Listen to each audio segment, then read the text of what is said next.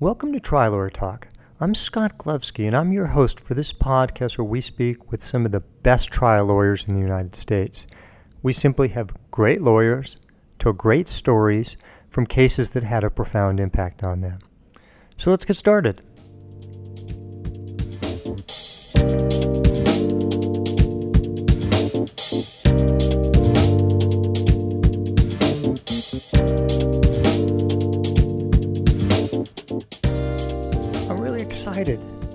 Sitting with a great trial lawyer. I have a habit of saying phenomenal trial lawyer.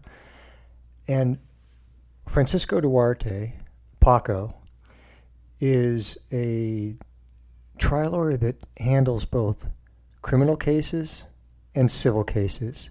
He's based out of Seattle, but is truly a gifted, genuine, authentic trial lawyer and an especially talented teacher of trial lawyers. Paco, thanks for being with us. Hi, Scott. Good to be with you. It's been a long time. It's a thrill to see you again. So, my eyes have finally come to lay upon you after so many years. I don't know, five, six years maybe? Maybe been more. Far I don't too know. long. It has been far too long, indeed. But it's so wonderful to be with you. Oh, thank you. That makes me feel good. Can you share with us a story of a case that had a profound impact on you? There have been several, uh, maybe many. Um,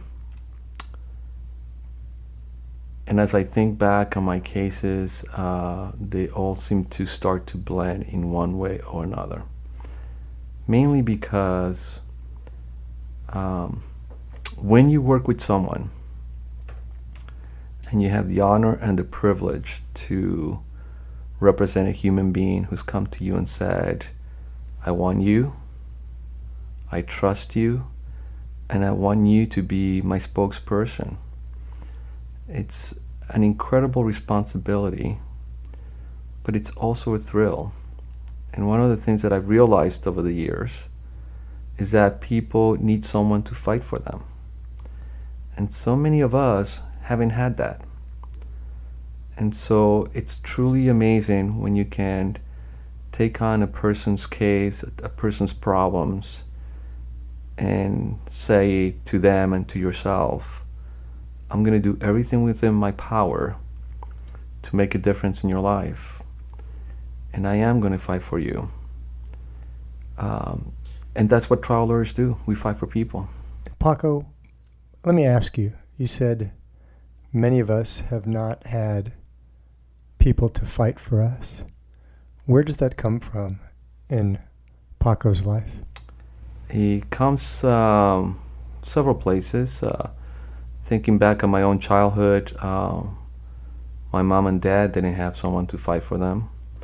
My dad was uh, very ill, and uh, we were born. We lived in Colombia. That's where I was born, and he couldn't get medical help and medical treatment there.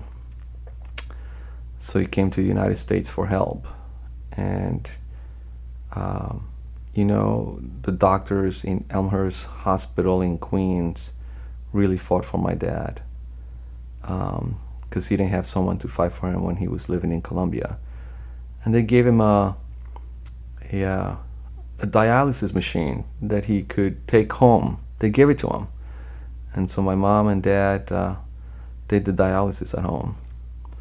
And then, you know, my dad eventually died when I was around 14 then there was just my mom, and she was cleaning houses in the Upper East Side in Manhattan for extremely wealthy people, and that's how she, you know, took care of us. And so she, um, she didn't have someone to fight for her and defend her. And I'll never forget watching Roots. You know, when I first came to the United States, and I'm watching this story about slavery in America and I'm thinking, no one's fighting for for the slaves. And um, I thought a lot about that too. And so I, I think um, those are some of my earliest memories of thinking about, you know, fighting for people and helping people. Yeah. So, as you were saying, you know, I, I was telling you all the stories bland. Um, but it's always easy to remember the most recent. And uh, two weeks ago, I just finished a two week trial. And um, that is sticking with me today for a couple of reasons. Um, one, the trial represented, in my experience in this moment in time, um, what's happening around the country and how fragmented and divided we are as a people. And tribalism was so ever present in this trial uh, that I had a very difficult time managing that. My client is, uh, his name is Samir Gardi. He is from Iraq. He's a Kurd, so he lives in the Kurdistan area of Iraq. And Kurds, as you know, are um, not having such an easy time in the world for many, many years.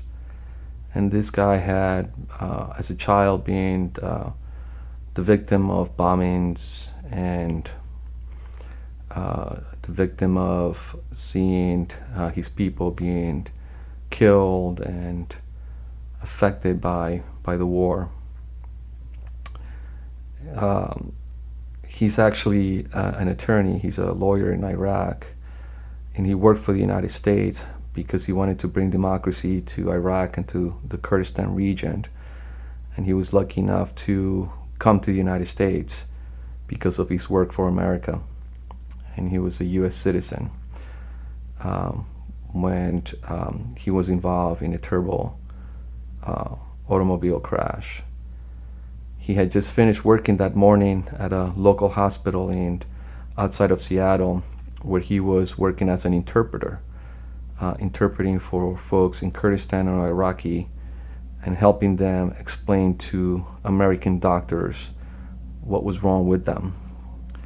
And he felt really fulfilled and privileged to be able to help people communicate with doctors so that they can make a difference in their lives.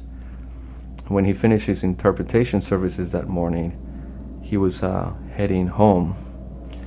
And on his way home, he didn't even have a minute to react when he was hit head on by a car. The car was being driven by a woman who, um, who by all measures, uh, had a hard life, and basically she was working as a prostitute, and so she had problems with the law. And those problems meant that she um, had warrants and didn't want to go back to jail. So she's driving this car that morning with expired tabs, and a police officer sees that and decides to light her up and pull her to the side of the road. But she panicked. She did not want to go back to jail. And so she took off in the Kent area, which is about 15 miles south of Seattle. And she sped like a demon. And the police knew this. And in spite of the fact that the police knew this, they chose to chase her down the road um, against policy and protocols. They knew that um, you don't chase someone through an urban area at excessive speeds, running through red lights, hitting another car to flee the police, you know, going onto the oncoming lane multiple times to flee the police. And, you know, the police officers knew from training that you don't endanger the community that way for chasing someone for expired tabs. But they did. And she was determined to get away, so much so that she crossed uh, the center line, went into oncoming traffic at a high speed rate, coming around a curve, down a hill, and hit my client, hit Samir head on. Samir ended up in the hospital uh, in a coma. Um, he his aorta was ruptured, had broken ribs, a, a terrible complex fracture of his right leg, um, head injury, concussion. Uh, today he has double vision and so forth, and it's it's amazing that he lived. So this is a case that I took on on a less than a week's notice for a young attorney who um, was um, being outspent and being out hustled by a very seasoned attorney in Washington. And so I talked to him and I talked to Samir. And in spite of the fact that there were so many problems with the case, I decided to give it a whirl. And we did. Unfortunately, it's one of the more embarrassing outcomes that I've had in a very long time. Um, it was a quick verdict, a very fast verdict. I think the jury came back within 20 minutes. I don't think they even spent time reading the jury instructions because they were fairly extensive. Um, and so I lost, and I lost for Samir. The amazing thing about it, though, is that um, Samir was really happy with my effort. He said, Man, you spoke like Martin Luther King, and I was so impressed. But those words were um, hard to swallow, considering the loss. He says, "Look, I um, I want you to come visit me in Kurdistan. I want you to come and spend some time with me and my family there." Um, what an honor, you know, that was. I didn't have the best experience in jury selection in this case. Um, like let me, let me yeah. interrupt you for a moment. How did that feel when you have lost a case for your client who's gravely injured and your client tells you how much he appreciates your help and offers to to take you to his country and host you. In other words, shows you love and kindness. Yeah, he he definitely did. Um, he showed me a lot of kindness and love. And frankly, uh, although I met him in such a short period of time, um, I too fell in love with him. Um, and learning his story about courage about being a Kurd in Iraq, working for the Americans, knowing that that is the type of conduct and behavior that puts you at extreme in extreme jeopardy not just to yourself but to your family your loved ones. And the fact that he did that and that he was willing to risk it all to bring democracy to his country just made you want to fight for this guy. I mean, his his risk, his his challenges way surpassed the one that I was dealing with. I'm, I mean, in courtroom in the United States, no one's gonna die, no one's gonna attack my family, no one's gonna do anything awful or harmful to to us one way or the other.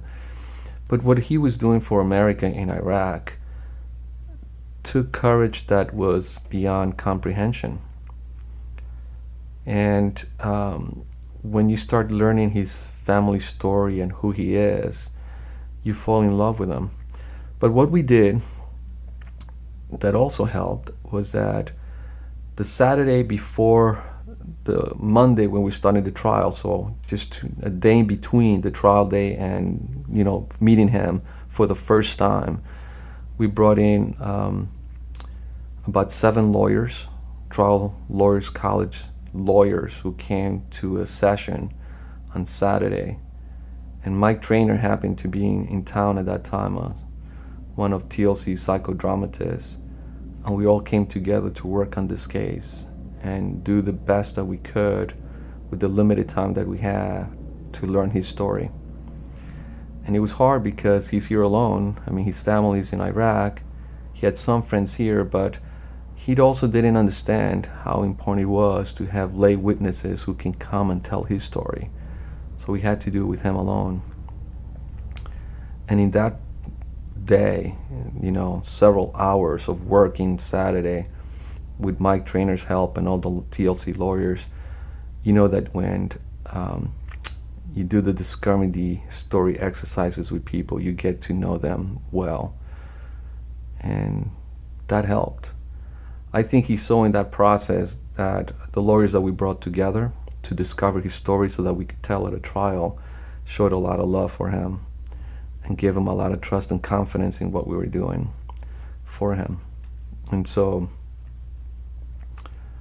um, that created a bond. And so when he told me at the end of this trial that he wanted me to visit him, I felt great, but at the same time, it was extremely painful because I felt like I let him down.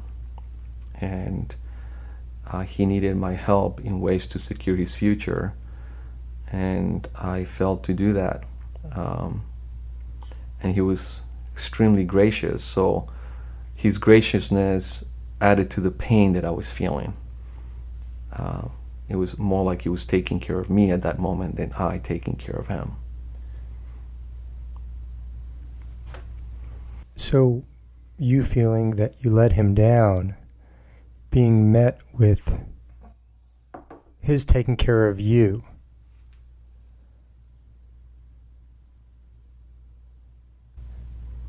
It's tough. It was. It, it, it's, it's kind of a surreal moment, right?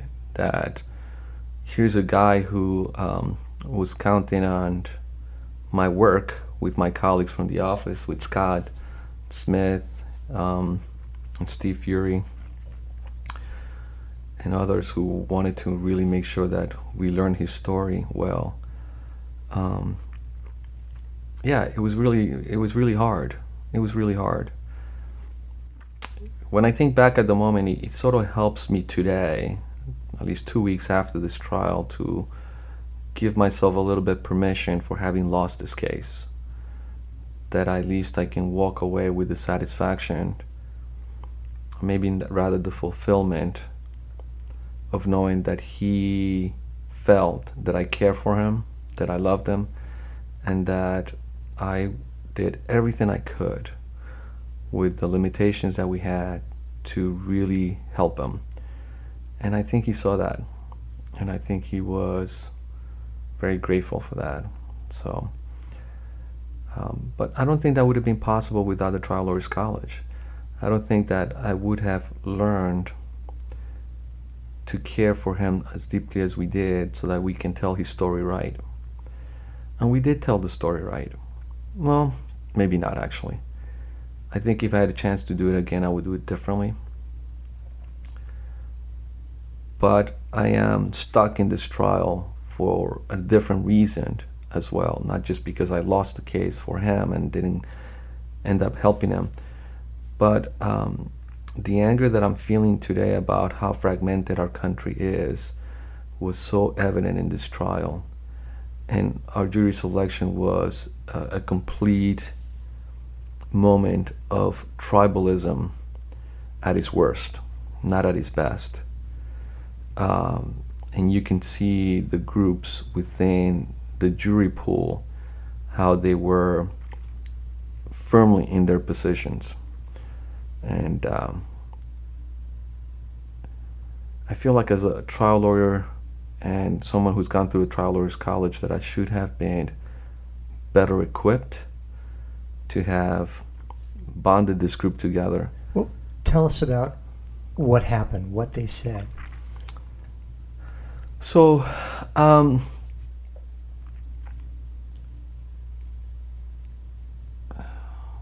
so we had um, a group of people that I would put in the category of evangelicals. Um,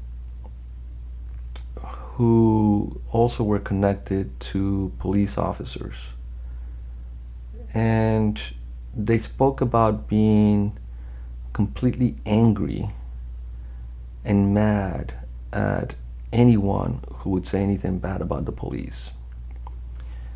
And that they felt that any criticism on the police was undeserved and that uh, should not be tolerated. And they use terms like anger and frustration and distrust for uh, any sort of criticism or attack on, on police conduct and police behavior. How did you respond? Openly. I, I, I talked to them about the fact that um, I understand why it's so important to have a police force and why it's so important to believe in the rule of law.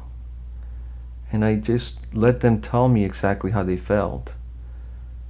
Uh, the conversation turned out to be very positive to the point that several of them would say, and did say, that if they were in Samir's shoes, they would not want a juror like themselves. Uh, which was a good moment, and I think the only way that we could have gotten there was because of my training at the Trial Lawyers College. That we can have a very genuine and honest discussion with someone that they will be revealing those sort of um, biases. Uh, but it was opposed by opposing counsel, obviously, and the judge did not grant any challenges for cause, in spite of the fact of what these jurors had said. At the same time, there were others in the similar position, what we call the same tribe, who refused to acknowledge, even though you can see it in their body language, in their facial expressions, in the way that they sat, in the way that they crossed their arms, in the way that they turned their bodies away from you, those sort of things, you knew uh, that they would hold any criticism against the police, against the person that was bringing that challenge, against us. And of course, when the court gets up and says, "Can you follow my my instructions and can you be fair and impartial?"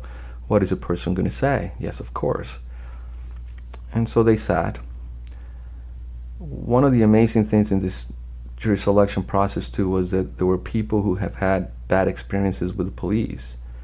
But interestingly enough, these folks were um, extremely open and candid about their biases towards the police. And so they say similar things like, you know, I don't think I would be writing this case because I think I would hold it against the police. Those individuals were excused. And I didn't oppose that either because I felt that that was the right thing to do. That was the honorable thing to do. That is the thing that you do when you believe in the rule of law. Of course, it would hurt my hurt me, the, the side of me that wants to win, to see them lose, to see them leave. But the right thing to do was legally they they described an internal bias that was an appropriate challenge for cause. And of course, then opposing counsel and the judge had no problems excusing these people. So what we ended up having on our jury pool was an extremely pro-police um, jury.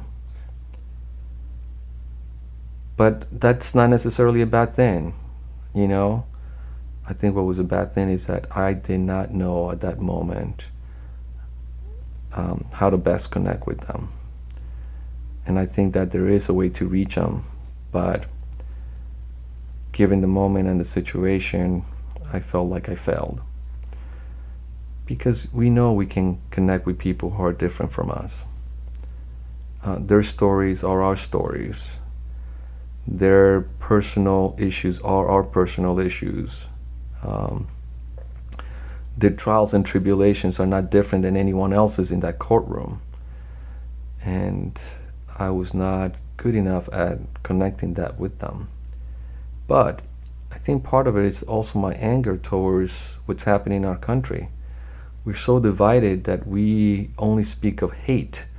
We don't speak of unity or connection anymore. And people feel more justified to dig their heels in the sand and, and say outrageous things because we can now. Um, and I like that part about it. I mean, it's openness, it's candor. But I also think that people are not willing to look beyond their tribe. And um, so tribalism worked uh, against us this time around. Do you think that either the color of your skin or the way you talk or the fact that your client is Kurdish from Iraq had any bearing?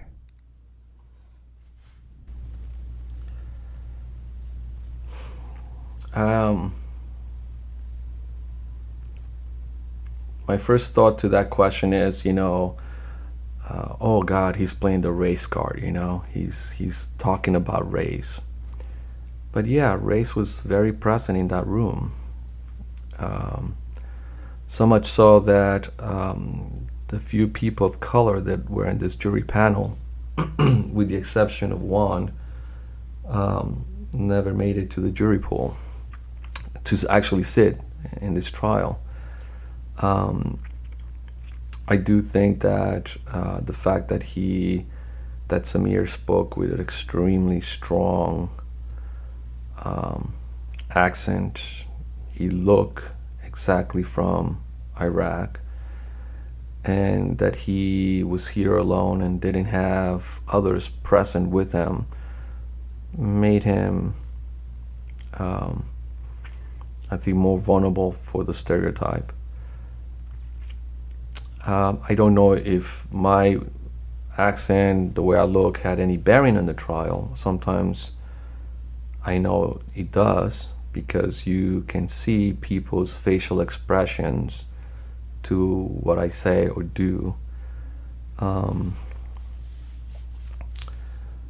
but I don't know. Uh, I want to think that we could transcend those moments, but I didn't transcend it this time.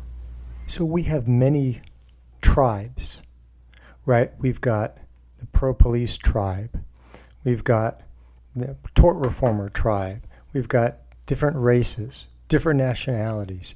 How do we make our tribe the jury's tribe so we can get over those differences and connect?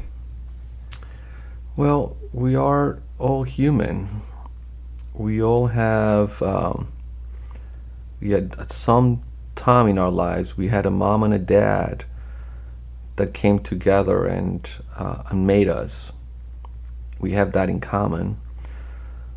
We have in common our feelings, our emotions. We have in common the hardships of life that we all experience from being a little child who's hungry and cries to later on in life you know, feeling hurt by others or hurting others because we did something wrong. At the end of the day, we are all really the same. We're not different. Um, there was not one person in that jury that has not had a human trial or a human tribulation that does not connect us all in one way or another. People have been punished, people have been betrayed, people have been uh, berated. People have felt love. People have felt hugs. People have felt compassion, empathy. So we were all human. Um, but for whatever reason, in this moment, at this time, we do not see ourselves as one and the same.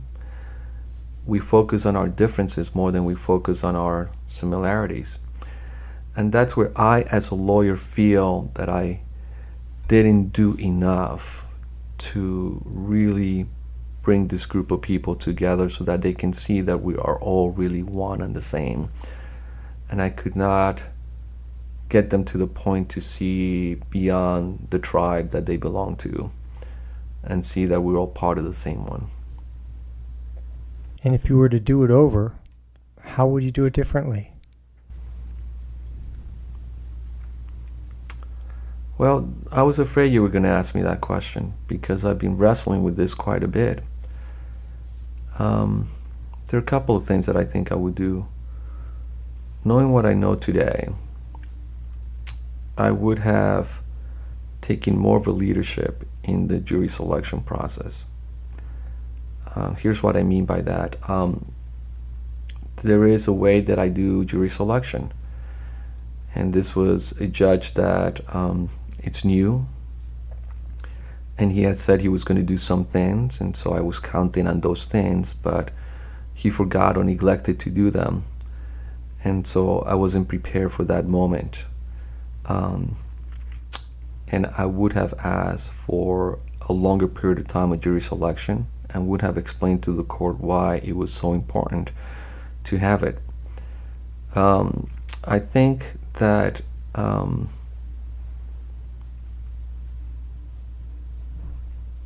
I needed to be more real with this jury about what I was seeing in a way that would not have come across as judgmental and as accusatory, but in a way that I could have said to them, We're really focusing so much on our differences today.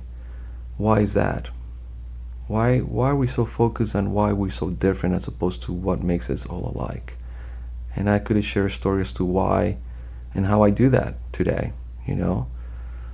Um, I'm having a hard time uh, dealing with people who, in today's climate, feel justified, you know, to say that black lives don't matter, you know. Um, um, but I need to understand why they say that and help them. So I think one of the things that I would do differently this time around is to to really talk with a great deal of candor about uh, why we focus so much on the differences and not on the similarities, and see if I could have then uh, facilitated discussion with this group as to what makes us better when we focus on our differences or when we focus on our common ground. Um, and maybe that would have made a difference. Um, but I didn't do that then. And so I've been thinking a lot about that today um, I think I would have um, spent a great deal of time really addressing that issue.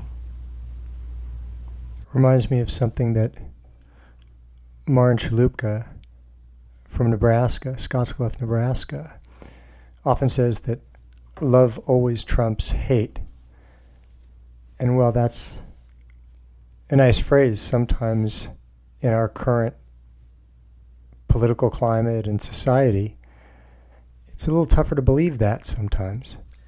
You know, it is so true. I mean, that, that very same thought occurred to me during this trial, and what I was dealing with was that I too have now lost faith that love trumps everything. Based on what I'm seeing and what's happening in our country today, I'm actually living in a period of time where I'm scared for our future um, because we're so fragmented and it seems so uh, so it's like a runaway train right now that how do you arrest this train from wrecking the world? And I think um, if I um, if I reflect genuinely on my work as a trial lawyer in this case, I lost that part of me as well that believes that love, love trumps everything. And because I didn't believe that, I was never in a position to really embrace all these jurors in a way that they would have felt that I too understood them and that I understand where they were coming from. And so instead of building my own tribe in this trial, I missed that opportunity. But the other thing that I've would do differently is exactly this topic that we're talking about, which is that um, I needed to deal with my very strong anger that I have today about how we are so different and not so alike. Um, and and fear. Fear.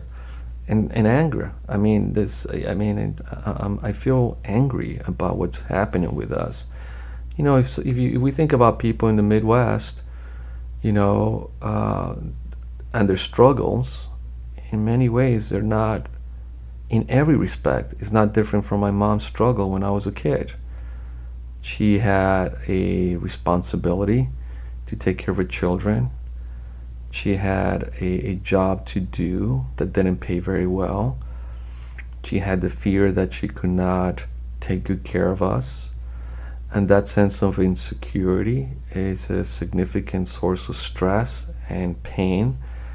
And so when we think about people in small communities around the country who are feeling that sort of economic hardship, it's no different than the mom, my mom's.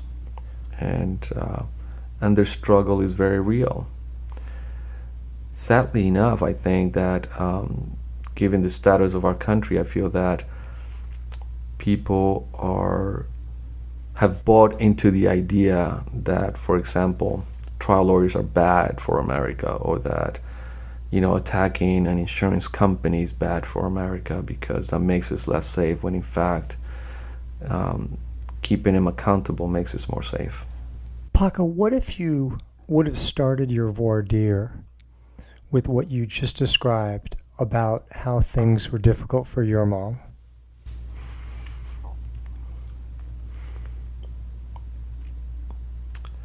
Um, I think if I had connected to how people are struggling themselves, I think it would have helped to um, bridge a gap. But I think I need to do more than that kind of work because um, some of the folks in this jury pool that had this very pro police attitude and I don't care what the police do wrong, I can never find anything wrong with them because they're part of our tribe.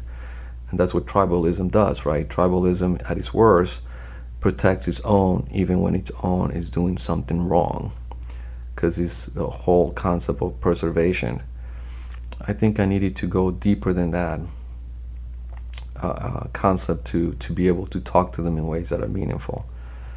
And so, since I'm not part of that tribe, I don't know enough on how to connect with them, which means that I need to do my homework and um, spend some time putting myself in their shoes and really seeing the world from their point of view so that I can speak to them in a way that it's meaningful to them and meaningful to my client because at the end of the day, it's no different.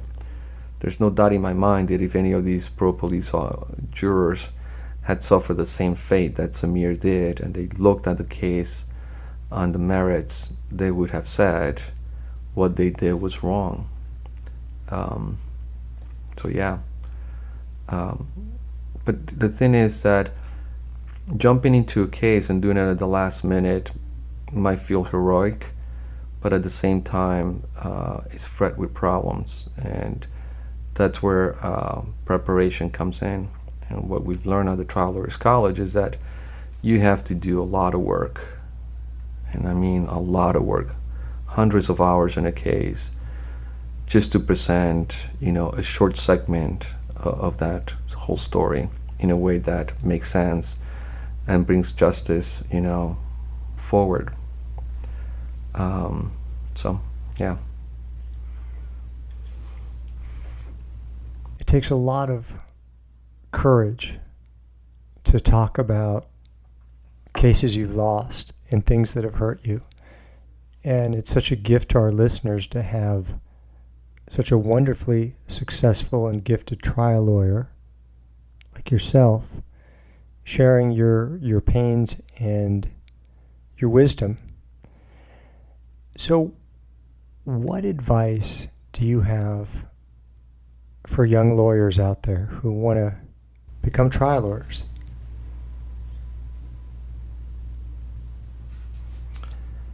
Um, I think that the most important thing about our work is that we cannot measure it by a verdict or settlement.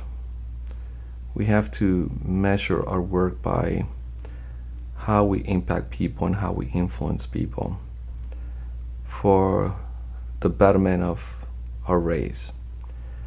And I think that um, if we spend time doing this work, we have to expect losses, and they're going to be very painful. And that when we do lose, we have to take a hard look at what we did wrong, where we failed, and then get back on that horse and do it again and do it again and keep doing it uh, because it's the only way that we can make a difference. And I guess Samir said it well. Uh, fighting for him meant a lot. You know, he fought for others for many years, and this was my chance to fight for him. And uh, that was a gift uh, that he felt that I gave him. Uh, obviously, I wasn't thinking about that at the time, but he made that very clear to me that he received an incredible gift from our belief in him and, and for what we do. So, my advice is keep fighting. Uh, we're fighting the good fight, and it's a fight worth taking, even when uh, we take our lumps. Well, Paco, thank you so much for teaching us today. And you've taught us a lot about jury selection and connecting with jurors. And I'm very grateful for your lessons. Thank you. You're welcome, Scott. Thank you.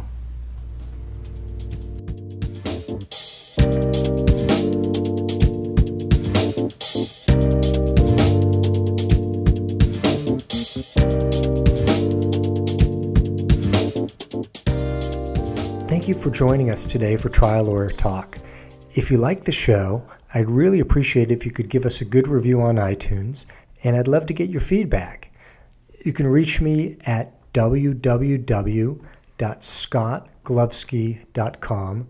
That's S C O T T G L O V S K Y dot com. And I'd love to hear your feedback. You can also check out the book that I published called Fighting Health Insurance Denials A Primer for Lawyers. That's on Amazon. Uh, I put the book together based on 20 years of suing health insurance companies for denying medical care to people, and it provides a general outline of how to fight health insurance denials. Have a great week, and we'll talk to you in the next episode.